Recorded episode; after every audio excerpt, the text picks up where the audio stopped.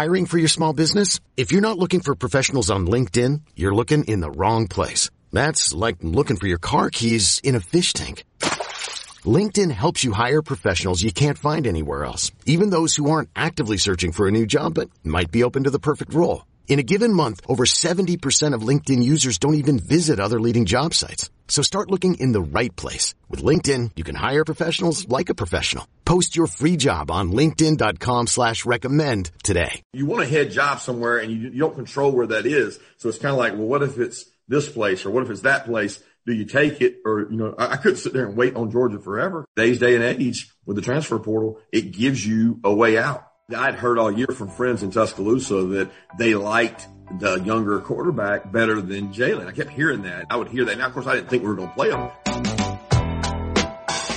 Yo, welcome to a special edition of All Things Covered, part of the CBS Sports Podcast Network. The name says it all. It's me, B-Mac, and you're about to hear a dope conversation I had with Georgia head football coach Kirby Smart. Pat will be with us tomorrow for our full length episode featuring another big time guest. I repeat, another big time guest will be joining us here on All Things Covered. If you like what you hear, download and subscribe and make sure you leave a five star rating on Apple podcasts. You can also watch us on YouTube.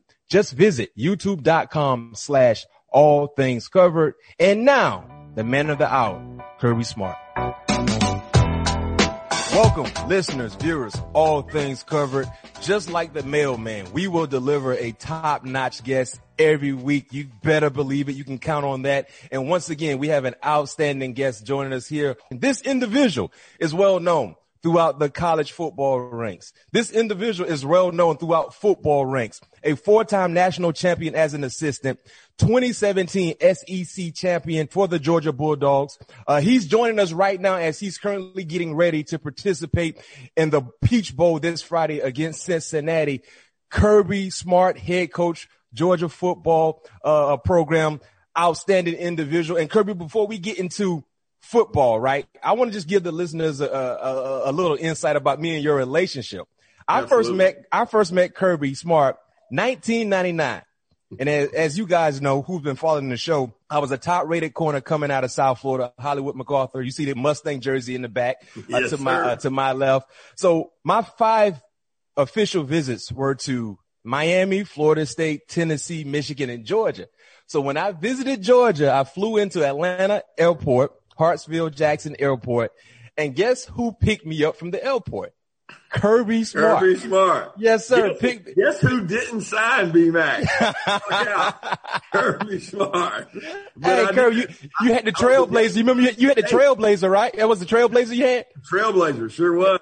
Yes, sir. So I was, I was a GA. I was freshly cut from 98 season by the Indianapolis Colts. I'd been at the Colts with uh, Marvin Harrison and uh, Peyton Manning. Didn't last long. I came back, decided to get into coaching, and the first job they gave me was like, okay, you got to be able to recruit. So they sent me to the airport to pick up all the, the big five stars that were flying in. B-Mac was flying in. He was supposed to be the top corner of the country, and we had to sign him. I was young then. I was fresh out of college, but I didn't sign B-Mac. But you know, I still got the coaching. No question. No question. We're going to talk about that also. Too, it's a small world. I tell people all the time, it's a small world. You never know who you may meet and who you might meet again. And Kirby, man, that was a nice ride from Atlanta to Athens, being able to talk with you then and never know at that time, didn't think I would potentially see you again if I didn't sign with Athens, but we're going to talk about how we reunited later on in my collegiate career. But first and foremost, Kirby, an unprecedented season when you talk about sports in general right? Collegiately, professionally, there was a lot that was going on with the pandemic, you know what I mean? And the safety of the players and the coaches, the fans, the whole nine. But looking at the season, you guys were able to finish the regular season. How did you think the season went overall? You know, it was very unique, B-Mac. I, I, I've never experienced, and I've been fortunate to coach right at, you know, 20 years, 21 years.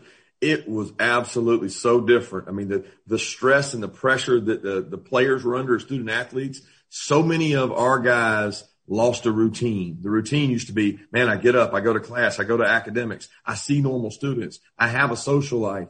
And now it was like, I'm living in a room. I'm doing all my classes in a room. I'm on a Zoom and then I go over to football. Then I go back home and I repeat the process. And it really put like the off season put our guys in some dark places, man, because they weren't seeing family members. They weren't allowed to go anywhere socially. And, you know, as young men, we like to be in a college town, go out, do things, meet people, see people on campus. They had no social life outside of football. And it was just very different. It was just very different for our kids this year. Well, you had two cancellations and one postponed game. You know, how did you keep the guys focused and dialed in when games were getting canceled and there was, there was nothing you can do about it? Nothing you can do about it. And you didn't find out what's what got us. So you would practice all week and, you know, you get to Thursday and you're kind of like, okay, man, we're ready to go. And then bam, the game's canceled. I'm like, wait, we just practiced four or five days for this. So now you're telling me we're going to play that team again in two weeks. And the kids are like, we got to practice again four or five days to get ready. You know, it, it, it, that, that got to be taxing mentally on them and it was tough not knowing the unknown. I mean, every day you might go to practice, we're pulling a guy like we're going to flex and we're going, oh, okay, he's out today. His COVID test came back and he's positive. And I'm like, wow, wait. So he's not out there. So he had all these reps and now he's pulled and then you got to contact trace him. So his roommate's out. So your practice organization, because the test didn't come back maybe as fast as we wanted. We tested, you know, one day and then we didn't get the results back till the next day it was it was the most different thing I've ever experienced. And, and our guys really handled it well. And it was like, mm-hmm. if he's out and I'm up, then I got to go play his position. Yeah, no question. You guys did handle the situation as well as possible. Uh, guys were dialed in and focused. And because of that, you're getting prepared for an upcoming bowl game, uh, this Friday in Atlanta. You make the quick dr- drive up to Atlanta, uh, getting ready for this Peach Bowl matchup against Cincinnati. What are you looking for from your ball club in this, in, in this ball game coming up against Cincinnati? Man, we got to play one of our best games. You know, they're they're an undefeated team, so they played really well. What gets you is when you look and you got nine starters, nine seniors starting on defense. When you wow. got nine seniors starting in college football, I mean, you got opt outs, you got juniors come out early, you got transfers. These guys got nine seniors. I mean, that's like unheard of. I don't know mm-hmm. time anybody in the SEC had nine seniors because what happens is you're always replacing players that either left early because they, you know, they, they could go play in the NFL or they weren't playing and they transferred because they were supposed to be playing. They thought they should have been. You just never see nine seniors on a team anymore. So they all know the defense really well. Offensively, they got the player of the year at quarterback. So, I mean, we're looking for our guys to play our best game. And unfortunately, you know, we got three or four guys that are going to be draft picks that have decided they're going to not play in the bowl game, which I understand and respect, but it gives another guy a chance. Yeah. We're going to have some new faces out there. Yeah, no question. And you talk about, uh, this is an opportunity for guys who probably didn't play as much as they wanted to during the season to show up and show you guys as a staff that they can be dependable going forward. And you look at the college football ranks, of course, you know, when it comes to the playoff standpoint, you know, every big name school has playoff aspirations and the top four teams were released over a week ago. Uh, do you believe they got it right? Did the best four teams make the playoffs? Well, my my personal rankings that I had to send in is uh, they publicize your rankings. You know, if you're a coach that's one of the coaches poll, yeah, a couple SEC schools in there, and I know you're a big ACC guy, so I got to I got to tread lightly on that. But I like to. I no, no, you get we know filter here and all things covered, coach. We, you know, you're a DB, a former DB, a DB. I'm a former DB. we got to right. take chances. Yeah. So That's what right. was your what was what was your top four? Well, I mean, it, it, probably was unfair to a lot of teams out there, and I'll probably get you know chastised for it. But I just feel like uh, Alabama was there, uh, Clemson yep. was there, and then after them, it's it's really a debate. I feel like those are the two best teams in college football, but with the schedule and the rigors that our guys play, and I always go off NFL guys. I always ask guys, "Where's the best football played? Where's the most talent?" And they're like, "Year in, year out, the SEC has SEC drafted." And it doesn't mean that they're the best teams. And you're asking who are the best teams but I know the most talent conference and having played uh, Texas A&M in Florida, you know, those are two teams that I feel like uh, one of the two probably should have been in the in the four, and it didn't happen. You know, so you live with it, you deal with it. The great thing is you get to have that debate. You know, guys like you get to sit back and say, who should it be? Because you yeah. argue eight teams would be in there. And if they had eight, who ninth and tenth were but I definitely think the SEC team should have been included. And, and, and to back that point from you, you know, me just covering uh, college football throughout the year, specifically the SEC, uh, having the game of the week on uh, CBS. Ohio State they can say whatever they want to say about Ohio State about the talent and the expectations. You should not be able to get the same opportunity as a team that played a full season when you only play six ball games. Because the thing I know about football and you know as well as a coach, the more opportunities you step on the football field, the more opportunities you have to lose. Right? right. And we saw two close ball games with Indiana and Northwestern and they won them. But me personally, that's not fair to the other teams that went to battle 10 games. You know, nine games, whatever the case may be, whatever COVID allowed you to do, right? And you took advantage of those opportunities. So me personally, I have an asterisk behind Ohio State and the same can be said for Notre Dame. Me personally, Notre Dame, I know Notre Dame is the money getter. You know what I mean? That's a pres- prestigious football program. They bring top dollar, but the way they performed in the ACC championship game, I don't want to see Notre Dame get into the playoffs and lay down like they've done in years past.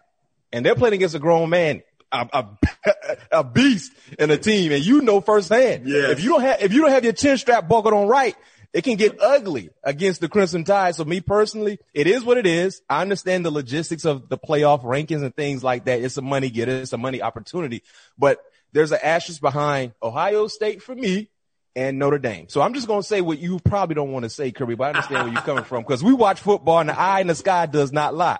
No, it doesn't. The physicality in the line of scrimmages are so uh, uh, big there. I mean, I, I I look at Alabama's offensive line, and it's you know it, it, they they've got five linemen that are going to be playing in the NFL within the next two years. They're just extremely physical and big. It, it's going to be interesting to see them match up uh, with Notre Dame, and then you know if they win, who they'll match up with next. Yeah. And then of course you got what Ohio State will play Clemson. Clemson. We saw that last year. Like I said, I have an asterisk behind Ohio State, but they get a chance to right their wrongs, right? In my personal opinion, they beat Clemson. Then of course they should have been there. But if they lay down against Clemson, you know, the, the first debate will be, well, they had no business in the playoffs. And speaking of Ohio State, you look at the quarterback matchup, Trevor Lawrence, Justin Fields. Justin Fields was the guy that you once coached, uh, because of the transfer portal, something I don't like as a former player, because one thing I hate about the transfer portal, it does not teach accountability. You know what I mean? And sometimes you need to leave, sometimes you don't need to leave. And I'm come, I'm come from the old school just like you, but the transfer portal is something that I think is handicapping a lot of kids because they don't get what they want as fast as they would like to get it. Um, but when it came to Justin Fields, do you believe that, you know, he should have probably stayed with you guys a little longer or was it better for both parties to kind of go their separate ways? That's a great question, B Mac. He's a, number one. He's a great kid. You know, sister plays softball here. Uh, he's very bright, just well-rounded kid, and so many players on the team really loved him. I think with the new recruiting age that we live in and the hype that follows, you know, the the number one premier player. I mean, he and Trevor were were really the top two players coming out in the country, and they happened to be 30 miles from each other. And a lot of comparisons happened with Justin to Trevor. So it was very evident to us early on in the year that as Trevor had success and began to play, and I think the Texas A&M game, he got in and played more and more. You know, Justin felt the same way that, hey, I'm as good as him and I should get an opportunity to play. And, you know, at the time we had Jake Fromm who was playing pretty well. He was playing good football and went, went toe to toe with Alabama in the SEC championship game. And, you know, we didn't play real good defensively, but Jake did a lot of good things. It was a really a tough situation to manage because Justin is extremely talented. Um, Today's day and age with the transfer portal, it gives you a way out. You know, it No gives question. you a way to go and go play somewhere right away. And it, you can't say it hadn't benefited him because he got to go to a really good program. He got to play right away and he's played a lot more football um, because he chose to go there. So you can't say that it was wrong or right, but I would say what you said earlier, the, the accountability factor and, you know, guys sticking it out. Sometimes it pays off to do that, especially at other positions. Yeah. Quarterback is unique because there's only one. Yeah. Yeah. One, he's only on the field one. You go to DB, you know, it's like if I'm not the best corner, then I need to play safety. I might play nickel. I might play dime. So many other places to play and grow as a player and develop where you could be patient. Quarterback, it's hard because there ain't but one up on the field. Yeah. Last question. When you look at this current uh, college football season, if you had a vote when it comes to the Heisman Award, who do you believe should win the Heisman? That's a great question. You know, and I usually wouldn't answer that, but you know, I, I, I, I'm not going to be politically correct, and I'm going to say who I think the best player is, and everybody will know why I think he's the best player because of what he's done against Georgia, DeVonta Smith. This is a young man that that I had in camp when he was in the eighth and ninth grade, and I was at Alabama. Uh-huh. Where he weighed like 125. He was so small in the eighth and ninth grade, and he was so talented. And, he, and by the time he got to be maybe a junior senior, he was like 155. And at one time, he was actually committed to Georgia. And not many people remember that. He was Wow. Georgia, decommitted to Georgia, and ends up going to Alabama. You know, won the national championship on the last play of the game against us, and then played a phenomenal game against us this year. You know, we had two good corners, all draped all over him. You couldn't ask him to cover him any better. He comes Yes, in, sir. breaks better than anybody I've ever seen. He catches the ball, you know, going back to the quarterback. And to me, he's the best player in college football. And right now, you know, the money is backing what you're saying. He is the odds on favorite to win the Heisman oh, really? Award. No question. He is the odds on favorite. And the crazy part about DeVonta Smith in this year with him being the favorite to win the Heisman, in the beginning of the season, he didn't even have any odds. You couldn't put any money on him.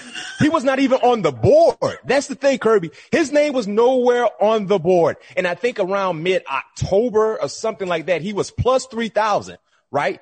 He was clearly not anywhere in the, the, the top of the board. He was plus 3000. So think about this. When his name first surfaced on the board, he was plus 3000. If anybody put any money on him, they're smiling from ear to ear because I do believe he will win the Heisman. And speaking of DeVonta, and I said this coming into this season, right? We highlighted, uh, Jerry Jeudy from last year. Yep. Guys you played against. Ruggs. Ruggs. But I said, and this is what I said last, coming into this season, the best pure wide receiver was DeVonta Smith last year. Just when you look at the statistics and everything that he did, and I'm like, well, there's not really a big drop off because you got the best pure wide receiver who's probably the best football player too at that position because he's a football player. Football he's, player. He, he, he's, he's a fast guy, but he's not the biggest guy, but he plays with a big heart. He plays with a lot of energy. Hey, he blocks on the perimeter. He does a lot of good things. And the, the best thing, the amazing thing to me is, you know, people don't talk about it. He had a choice to come out last year. Like he should have come out. And all these first rounds, it was a, it was a wide receiver loaded draft. If you go back and look at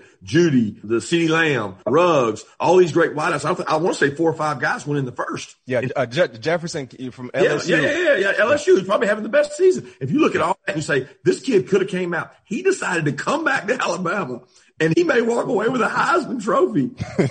yeah. That, that the, is crazy. The first receiver since Desmond Howard, by the way. Right. Yeah. Yeah, so right now he's the odds-on favorite, and like I said in the beginning of the season, Kirby, he was not even on the board. No one thought he had a shot to win the Heisman, and hopefully somebody put something on the line when he was plus three thousand because they're going to cash in big time. Kirby, so let's let's transition to your career, coaching career, playing career. What people don't probably some people might not remember about you. Once upon a time, you were number sixteen for right. Georgia, right? You know what I mean? Ward number 16 with the big shoulder pads, you know, commanding the secondary. Uh, you had a successful career playing at Georgia, but when did you eye a coaching career? I know your, your father, uh, coached you as well. He was a ball coach, but at what point in time did you eye coaching the game of football? Probably when I walked in that, uh, Bill Polian's office, the general manager, and he told me that I was no longer going to be part of the Colts. And he mm-hmm. said, you can go over to NFL Europe or you could become a coach. And he was like, I think you'll make a really good coach, but your, your future is not playing safety in the NFL or playing corner. So once I heard that, I went back to Athens and uh, I didn't have much else to do. And a lot of people offered me a couple of business jobs in Atlanta, financial jobs. Yeah. And I said, you know what? I'm going to try this coaching out.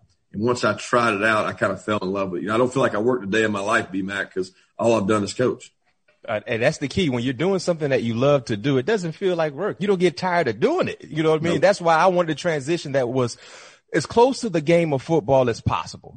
And the only thing that I can think of outside of coaching is talking about it. You know what I mean? So I'm right there with you. It does not feel like work. It feels like a part of life. Inhale and exhale. And that's what I'm doing. I'm glad to hear the same thing. That's, that's why you're successful at it. Because when you right. love what you're doing, you're going to find every way to be successful at, at it. You know what I mean? So, uh, hats off to you. And that's something quality that I say all the time. While, while you were playing at UGA, you play alongside one of the greatest to ever do it and Champ Bailey, you know, and, and I remember when I visited Georgia, we talked about this earlier in the show, there was a, a newspaper clipping that you guys had of me but it was like it was Champ Bailey, Champ Bailey's body, but it had number eight. And the article was because I played both ways in high school, and it was like, yo, he could be the next Champ Bailey and things like that. And I looked up to Champ as a high school player, and then of course in my professional career. But at what point did you realize, you know, he was destined for greatness when you played with him at Georgia?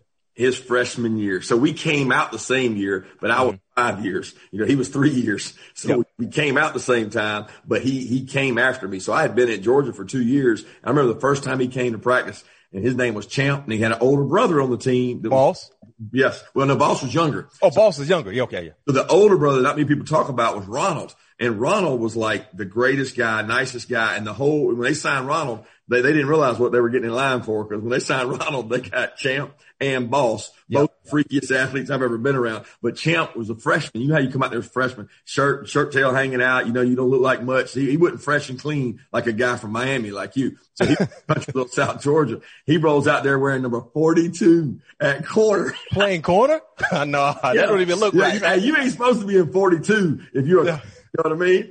I'm like, this man's wearing 42. He can't be very good. And he made about two plays out there and his arms like ET. He could just reach out and press. Uh-huh. And, uh, and he started as a freshman. He played dime safety. He covered the best receiver. I knew right away. I said, man, this guy is special. Now he went on to be special, one of the greatest to do it at UGA and clearly one of the greatest to do it in the National Football League. And after that, uh, you know, your first big coaching opportunity happened in Tallahassee, Florida. 2002 to 03, you're a graduate assistant, Florida State University under Bobby Bowden, also under Mickey Andrews. Man, what did you learn during your time there at Florida State, you know, from Bobby and from Mickey Andrews? It, it was a great experience. I, mean, I tell people all the time, you know, I work for Nick and Nick is like, Saban is probably one of the best defensive back coaches in terms of like, uh, technique and coverages and scheme.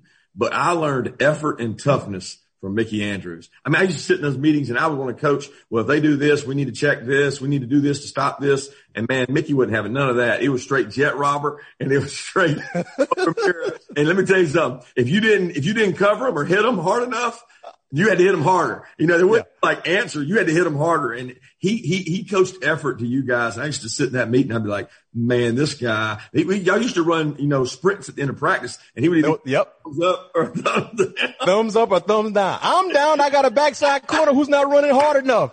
Be like, that's oh. it. Yeah. Right I'm there. Down. Yeah. And the, hey. the, the standard though, the standard that y'all held each other to at the end of practice, y'all were flying. And I'd be like, man, these guys are dying to get a thumbs up. You know, oh my, hey, but Kirby, we used to really appreciate you because you always gave us that thumbs up. We'd be looking for Kirby, like we know we're gonna get that thumbs hey, up Kirby. Hey, I was scared of Darnell Dockett. I was scared of Darnell in the hey, but here come Andrews. I'm down. I got a defensive end who's not running fast enough, and he's high as a kite. We're like, come on, coach, man, coach, man. I tell people all the time, man, that and he is the the one individual throughout my playing career on any level that made me think I can go above and beyond the task that was called upon for me to do. Right. Exactly. The, the, mental, the mental coaching he displayed and he, he gave us week in and week out was like, like you say off record before we got, before we started recording, you said he couldn't coach right now. he didn't coach. Man, hey, what about goal line? When y'all used to do that, oh. smoke technique. That smoke technique. That's what I'm trying to tell you. Hey, hey, Kirby. So a few weeks ago, we had Antonio Cromartie on the show and he talked about that smoke technique. Can you please, as a ball coach, can you please tell our listeners and viewers what yeah. the freaking smoke technique was and yeah. why it don't make any sense to have a corner involved in that. How about this? I just, I, I, just walked out of, I just walked out of my defensive meeting, getting ready for Cincinnati, right? And we're doing goal line today, today yeah. for goal line practice. We're still doing the same goal line. The difference is we have defensive ends doing the smoke. So they weigh 270 pounds. You know, they're the smokers. At Mickey Andrews goal line technique, he had corners who weighed 175, 180 pounds playing D end and coming off the edge, and they were so low to the ground. Yes, yes. Under them. We and had to made the fullback over and over. And he wanted you to go with all the speed you have, maximum speed. Not to mention in our practices, we had to tackle Greg Jones, who's about 250, straight rip city, all muscle. He wanted you to run straight into number six and make sure you knock him back. We like, coach, that doesn't even make any sense, coach. Yes, Give me a man that's going to get in there and get in a fight. That's like, yes. give me a DB who's gonna get in there and get in a fight. Hey, Leroy Smith, he used to love, he loved any DB that was short and could do smoke technique. And yes, sir. The hip of the tight end. You had to yeah. the hip of the tight end. Pinch the hip. Yeah, no question, man. Corey Andrews, man, I, I, love him to death because he's a heck of a ball coach. And like I said, man, yo, coming up in the coaching ranks for you, Kirby, man, and it's no, it's no surprise you're, you're as successful as you, you've been because look who you've been around. I mean, right. iconic coaching individuals. And then leaving Tallahassee, you get an opportunity to go with old Saint Nick is what I call him, who hmm. likes to deliver the, the gifts. Nick Saban in 2004. And this is crazy because I looked at you guys as staff, right? At that time, Nick Saban was the head ball coach. You had Jimbo Fisher. You had yep. Derek Dooley. You had yep. Will Muschamp. Man, just talk yep. about that coaching room that you guys, that you were a part of at that time in 04. Yeah, that was incredible for me. That was my first time really stepping into the waters of a full-time job. And, uh, Bobby Williams was on that staff who had been head coach at Michigan State and done a tremendous job. He's at Oregon now. I mean, that staff was just unreal how many good coaches were on it. And, uh, Nick surrounded us and really coached us. And, and you know, he always tells that was one of his favorite staffs because he had so many either coaches' sons because, you know, Derek Dooley was a coach's son. Muschamp was a coach's son. So many of us had kind of grown up around it and he was tough on us but nobody ever complained. Nobody ever whined or did anything. We just kept right on going and won a lot of football games with him doing it. And then Nick goes to Miami. And it's crazy because I don't know if you remember mm-hmm. this. When you went with Nick to Miami, the first preseason game, I think you guys played Pittsburgh. Absolutely. I got a chance. Yeah. Yeah. You were the DB coach. I got a chance to say a few words to you. Then I'm like, man, me and Kirby just keep crossing paths. Some, yes. it, it, happens somehow. But you know, tell us about that experience and how yeah. surprised were you when Nick gave you the call like, yo, Kirby, I want you to, cause at that time, Nick was en route. His trajectory of college football was headed upwards. And then he leaves to go to National Football League. But how surprised were you to get that call? And what was that experience like for you? That was very unique for me because I didn't have a, my, my experience in the NFL was short lived because I didn't make it. You know, I got cut. So when I got an opportunity to go coach there, I was actually at Georgia as the running backs coach and I wanted to be on defense. You know, that was my passion, my love. I wanted to be with DBs. So when I got a chance to go to Miami and coach defense, I was like, this is a once in a lifetime. They say, you know, coaching in college is like getting your college degree. Well, coaching in the NFL is like getting your PhD. yeah. So I was like, I'm gonna get a chance to go coach really good players, learn a lot, and uh, got to be around Dom Capers, some really good coaches. That really helped me to do that. I, I, I remember that uh, that night you're talking about against the Steelers because you know what's really funny is that the receiver on the team was Hines Ward, and yep. Hines and I came into Georgia together, and I never forget. I'm the DB coach on the sideline, and you know Hines was known as a real physical blocker. He was really yep. tough physical. He was holding one of our DBs and I'm yelling at the official on the sideline. Hines is holding. He's holding. He's holding. And Hines looked at me and smiled. And he said, you know, they ain't calling that on me in this league. He said, in this league, I was so mad because I played with him. Yeah. Uh, and you know what type of player he was. Oh, no question. No question. Then of course, you know, you guys leave Miami and go to Alabama, right? And, uh, you know, just looking at that opportunity and, and one thing I can say about college football, you know, I got to tip my hat to to great individuals who do it for a very, very long time. And Nick Saban has been an outstanding coach. But because of his success, the coaches that coach under him, they get head coaching opportunities as well. But it seems like for whatever reason, whenever his assistants face off against him as a head coach, they don't do well. He's 23 and 0. What do you think is his, the recipe for his dominance against his assistants when it comes to head coach on head coach? I tell people this all the time his resume against everybody is that way. No, question. Like, like, so with the winning percentage is 100% against his assistants. That's incredible. He's 23 and 0. In most of those games, in most of those games, his team was much better than the other team, regardless of who was coaching them. And you look at his record against anybody since he's been at Alabama, it's pretty strong. You know, uh, I think Gus, uh, Gus Malzahn had a pretty good record against him and Hugh Freeze did a pretty good job there at Ole Miss and, and got him twice. But outside of that, there's nobody really beating Alabama a lot in terms of uh, consistently because they got really good players. He does a really good job of not beating himself, and he has an excellent staff and he's got good players. You know, I would be the first to admit inevitably it's probably going to happen if you play enough games, and if one of his former staffers has a really talented team, they're going to have an opportunity to. And hey, we've had as good a chance as any. You know, we led them at the half this year. And then uh, the, the, other two times we didn't finish in the fourth. So yeah. we know we've got a good team. We know we've got a, a great opportunity, but eventually it's going to happen. But he's yeah. he's a good he's he's as good a ball coach, and he'll go down in history in a really competitive era. You know, there were these eras back in the, the old days where a team just dominated. He's been in an extremely competitive era. Yeah, it's been dominant. Yeah, his overall winning percentage, I think, is like 88% or something like that, which is crazy. You know, crazy. the consistency is clearly, it has been well documented. And I think UGA, if I'm not mistaken, they tried to make a play at you in 2010 to be their DC and you said no. And I think that surprised a lot of people because you played ball at Georgia. You had right. ties. You had legit ties to UGA, but you said no. Why did you turn that opportunity down and decided to stay uh, with uh, Bama? It's one of the toughest decisions I've ever I've ever had to make because it was a career path of you know I knew Georgia could be successful. I knew we could go there and be really good on defense. Um, I felt that we could do the same in Alabama. And, uh, and you're in a pretty secure spot when you're saying, okay, I'm working for a guy that I know we're going to be able to win championships. I'm growing as a coach. I'd been with Nick at that point for maybe four years, maybe five years. I think we just won our first national championship against Texas out in the Rose Bowl and mm-hmm. big win and had an opportunity to go home, but I just didn't know if it was right yet. You know, B Mac, and you're just like, man, I don't, I don't know if it's the right time to do this. I still want to grow and develop and I wanted my next step. I mean, to be a head coach. I wanted to, to, learn to be, I wasn't ready to be a head coach then, but I wanted to become a better, uh, a head coach and be in a position to do that. And just never felt like it was right. And I talked to my wife about it and just wasn't time to come home, but it yeah. off in, in waiting. It all, it, it all played out well for you. Before we transition to UGA, uh, you got any funny stories with Nick Saban? Yeah, I, have got quite a I've got quite a few funny stories about Nick. One one I, I rarely like to share, but I'll share is in golf. He's probably the most competitive guy, and I love golf. I compete in golf. I enjoy golf. It's fun. You know, not everybody enjoys playing golf with Nick because he's not like you know the most personal. He's not gonna go out there and just talk and shoot shit stories on the tee box. He's trying to win, right? Yeah. Trying to beat you.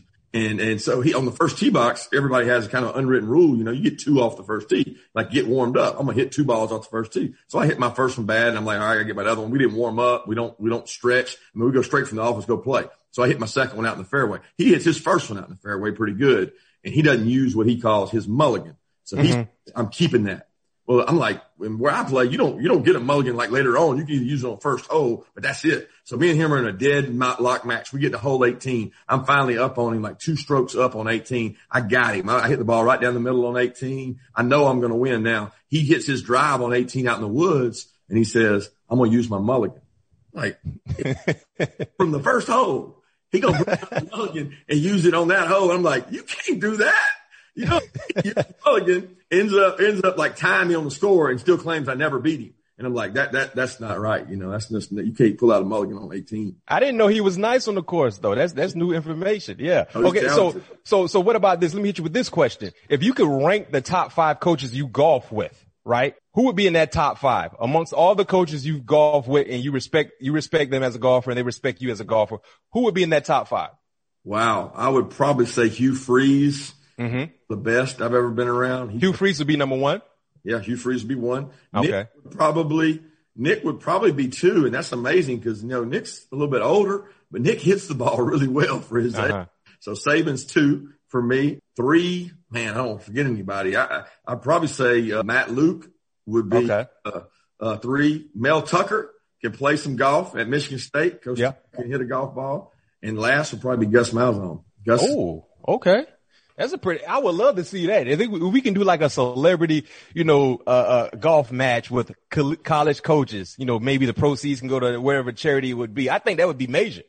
That would be fun. That'd be great television for people. No question. We need to get that at and CBS golf too. Some guys yes. swinging and missing.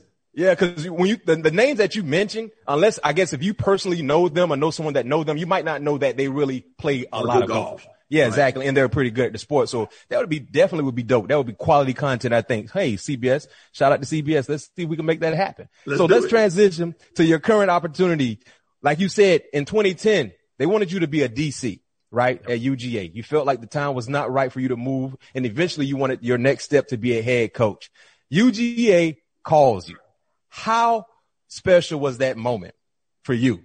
It was awesome. I mean, it's where I always wanted to be. I wanted to come home. You rarely get, you know, you want a head job somewhere and you, you don't control where that is. So it's kind of like, well, what if it's this place or what if it's that place? Do you take it? Or, you know, I, I couldn't sit there and wait on Georgia forever because Mark Richt had had a lot of success. He'd been yeah. very successful at Georgia and I didn't know if it was ever going to come open. So uh, it came open and they made the call. And, you know, I know my wife was happy because she got to move closer to her parents. She's a Georgia basketball player, women's basketball player that played here. And then I got to move closer to my parents. So it ended up being just a, a great opportunity. And, you know, it's one of the top five, ten jobs in the country in no question facilities and yeah. uh, financial support and, and athletic department support. It's all there.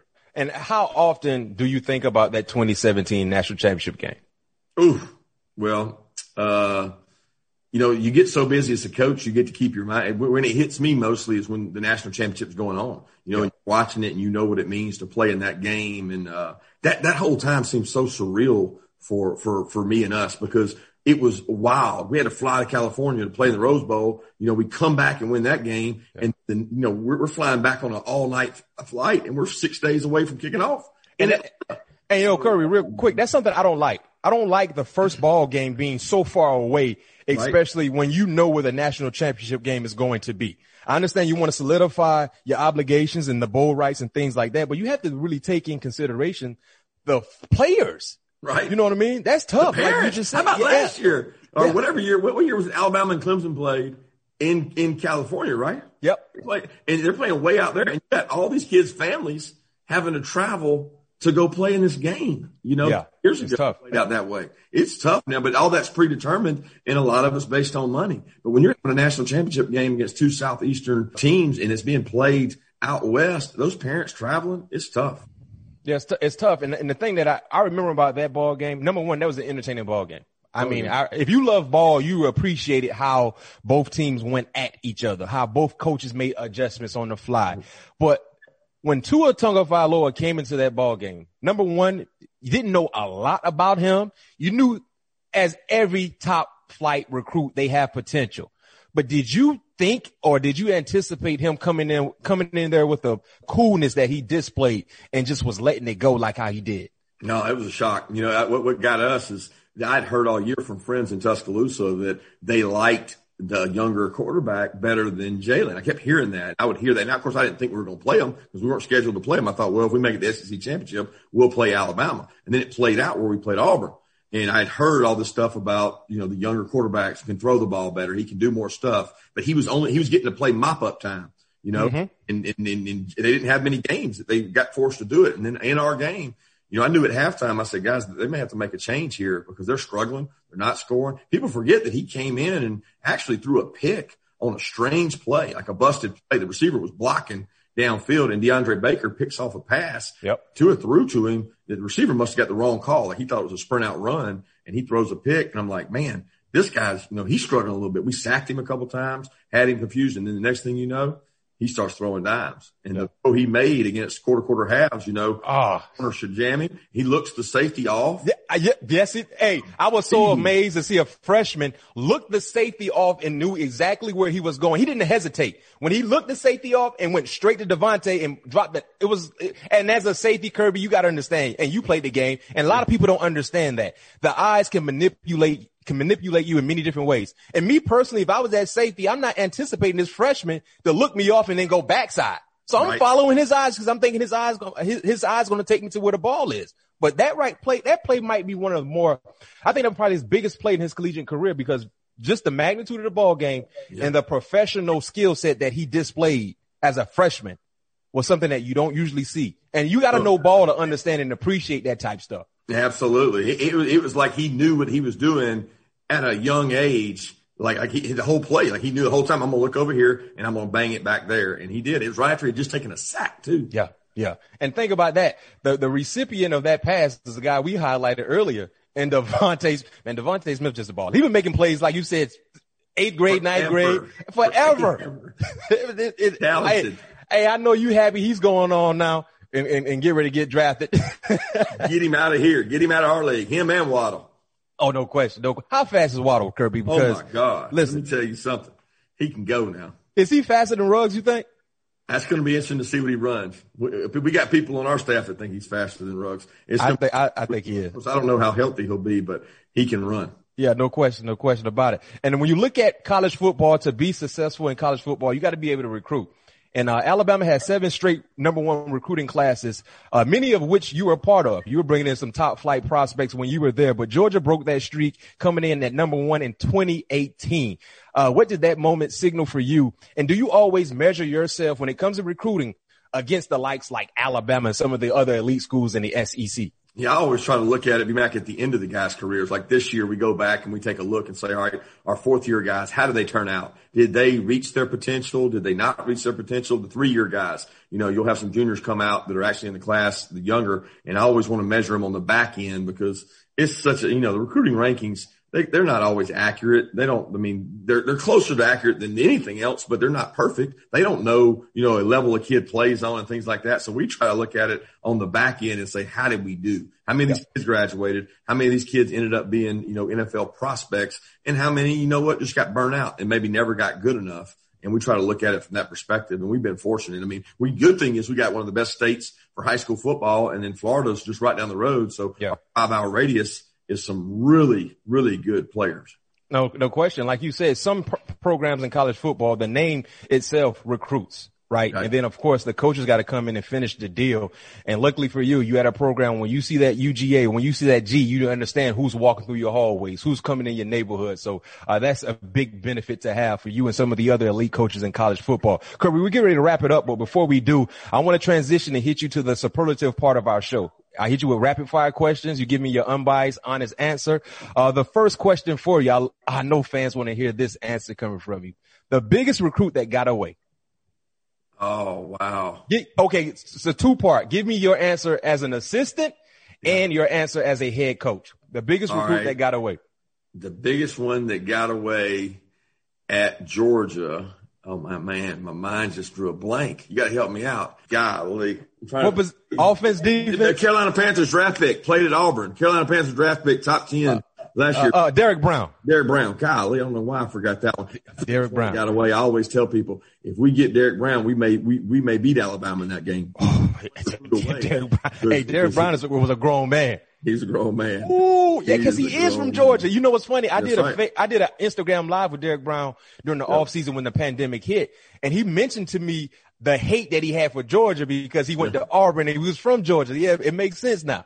Right down the road. He would be, Yep. he would be one of the biggest ones. And then the next one is an assistant at Alabama. We got most of the guys we recruited. I probably lost uh, a couple guys while at Alabama. And most of the time I lost them, you lost them to LSU or you lost them to Georgia. Uh, Yeah. Now, ironically, I had a lot of kids that I recruited. I would say maybe Nick Chubb is probably the best Ooh. I had because we tried to get him in Alabama, but people forget this. We had just signed at Alabama in one recruiting class, Alvin Kamara, all right, and Derrick Henry and two other backs.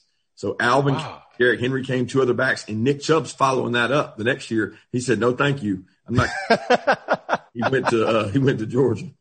Hey, you're a smart man because one thing about Bama, especially when you were there, yeah, I had no problem recruiting running backs. None. None at all. They still do a great job, but man, listen, yeah, Nick Chubb made the best decision for him because it worked out. You know Yes, what I mean? one thing I can say about Alabama and Georgia when it comes to running backs, you guys do it best when when you recruiting. That is, Yeah. you know, you you guys do a phenomenal job in recruiting big time backs that go on to have professional careers. Uh, you played in a lot of title games, especially when you were with Alabama. But what's your most memorable title game with the Crimson Tide? Title win, title win with Probably Alabama. LSU. But we the rematch game, one of the most difficult games I've ever seen, where we just lost nine six, and we had to turn around and play them about a month later, and we shut them out in in Louisiana in the in Yep. the Superdome and shut them down and beat them. And it was actually it was Jordan Jefferson. You know, he was a quarterback, so Yep. uh, it was it was a it was a hell of a game. But that that's probably my most memorable, just because you get a shutout in college football. That's unheard of. That's when Mickey Andrews has one of them baseballs with a nail through it. If you get a shutout, you get an extra toy. Mm-hmm. Mm-hmm. No question. For us, you doing with Florida State, You shut out. We get added tomahawks on that helmet. That's right. Yes, sir. That's right. Toughest quarterback you've ever game plan for. golly, man, I, I would have to go with Cam Newton. You know, that, that, that was a nightmare, but just because he was so big and so physical, the plays he could run. I mean, you could have everybody there and you couldn't tackle him. You know, he to the SEC now, grown man league, and he, he rushed for so many yards. I mean, Manziel was a nightmare, but he just didn't physically beat you up. Did you play against uh Deshaun Watson when you were at Bama? You know, we did. We beat him in the national championship. Oh, yeah, you did beat him, yeah. it was a nightmare there. Now he he was unbelievable, but he came back the next year and beat Bama. But my last game at Bama was the game we beat Clemson in the national championship, and And then yeah, and y'all won that game. they Yeah. scored at will. That's Kenyon Drake kickoff return. OJ Howard played big. We made a bunch of plays on offense to beat them. Yeah. But Cam, like you said, Cam Newton was sp- spectacular. And that game he had against Bama, against you guys. I mean, what else you could, what else you could ask for from a quarterback, right? he took it over. He took it over. Uh, no question, no question. Last question for you. And this is this. I wa- I really want to hear your answer, and I need an answer from you, right? Game. It's a game seven like situation. Championship on the line. It's life or death. You win, you stay alive. You lose, you probably die. You need a head coach for this particular ball game. Who are you taking, Nick Saban or Bobby Bowden?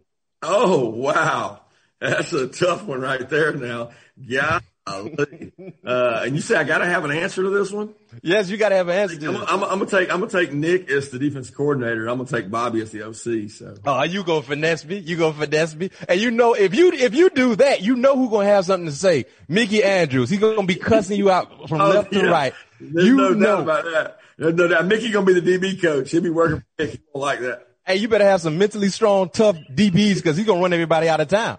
yeah, they'll all quit. They'll be in the portal. No question, they'll be in the portal like tomorrow. They will be in the portal instantly, instantly. But hey, Kirby, man, appreciate you uh, for giving us a little bit of your time. We know you're busy, man. Uh, best of luck this upcoming Friday against Cincinnati. Uh, stay healthy, continue to do the job you've been doing. I got to come check you out in Athens too when everything gets back to being a bit normal. I got to come check you out. I'm not too far away from you. So, man, it's always been a pleasure. You've been an outstanding individual since the first day I met you in 1999 in December. I can't remember what yeah. weekend that was yeah. when I met you uh, here in Atlanta. But man, it's a pleasure, man, being in your life and you being in my life, man. Continue to keep doing what you're doing. You, I'm only a phone call away. And once yeah. again, man, appreciate you for joining us here on All Things Covered. Thank you, B man. Y'all got an incredible show. I've loved uh, following it and following your success and to be able to say that I coached a guy like you and to see you transition your career from on the field to off makes me makes me, I'm just pumped for you that you've been able to do it. You tell Pat P. Now I still remember that game when him and Julio, LSU and Bama were going at it. I think yeah. to avoid me because Julio got the best of him that night. So Pat P didn't want to come on the show with me. You know what I mean? but hey, I will make sure, I will make sure I tell him that. And also too, Pat thinks he's a top flight golfer. So at some point in time, when you and all these top flight coaches that you named yes. got some free time, we got to try. I, I hey, he played he played in a tournament, Arian's tournament over the summer, over at my where my lake house is, and I saw him. He was dressed to the nines, man. He was dressed clean, and he was knocking the hell out of the ball. He can. Oh, go. he can go. Yeah, he can go. He got a he got a freaking digital range in his house. like like golfing is his thing. I got to find a way to talk to the powers that be with, the, with CBS. I, I, think that would be must see TV. Guys like yourself, Saban, Hugh Freeze, uh, Mel, all you elite college hey, coaches. good. Mark court. Ingram. Mark Ingram can hit Mark Ingram, really? Marquinhos can hit it. Yes, sir. Because I asked Pat, I asked Pat about uh, his top golfers. We had J.R. Smith on the show, who also golfs a lot. Yeah. And uh, Pat, uh, Pat didn't mention Mark Ingram. I know he said Adam Thielen can go. He said yeah. Adam Thielen is very, very good on the course. So I mean, that that would be that would be lovely. I awesome. mean, that'd be great awesome. if we can make that happen. You tell Pat P we'll go playing. Hey, he's got more money than me, so we can gamble a little bit. hey, but one thing I can say about coaches, your check is guaranteed, Kirby. yeah, it's guaranteed that you're fired. Yeah. it's guaranteed. But I appreciate you, Kirby. We're going to tune in and check you guys out this upcoming Friday against Cincinnati. Once again, join us here. All things covered. Kirby Smart, you are our third head coach on the show. We had Mike Tomlin on. We had Jimbo Fisher on. And now we got Kirby Smart on. And all the coaches that came before you, they're doing real well. They're doing real Good well. Luck. I like it. I like no it. No question. No question. Call me Rabbit Foot, coach. Appreciate it. Thanks again to Kirby Smart. And thanks to everyone listening and watching us on this episode of All Things Covered. Please make sure you subscribe and leave us a five star rating on Apple Podcasts. We'll be back again tomorrow with a full length episode with Pat Peterson, where you can expect all things to be covered. Peace. Hey everyone, this is Jimmy Conrad, your favorite former U.S. men's national team player and the host of the Call It What You Want podcast. And I'm here to tell you that Vuori is a versatile clothing brand that speaks my language. It's inspired from the coastal California lifestyle, just like me. Its products stand the test of time, just like me, and also just like me, it endeavors to inspire others to live vibrant, healthy lives. Vuori gear is designed to look great in everyday life while also being perfect for any workout activity. I'm currently rocking the men's Sunday performance jogger and don't let the name deceive you. You can wear these babies any day of the week and in any situation. I'm talking going to the office, running errands, the gym, whatever your heart desires because Vuori is an investment in your happiness. For our listeners, they are offering 20% off your first purchase. So get yourself some of the most comfortable and versatile clothing on the planet at vuori.com slash sports. That's V-U-O-R-I dot com slash sports. Not only will you receive 20% off your first purchase, but enjoy free shipping on any U.S. orders over $75 and free returns. Again, go to vuori.com slash sports and discover the versatility of Vuori clothing.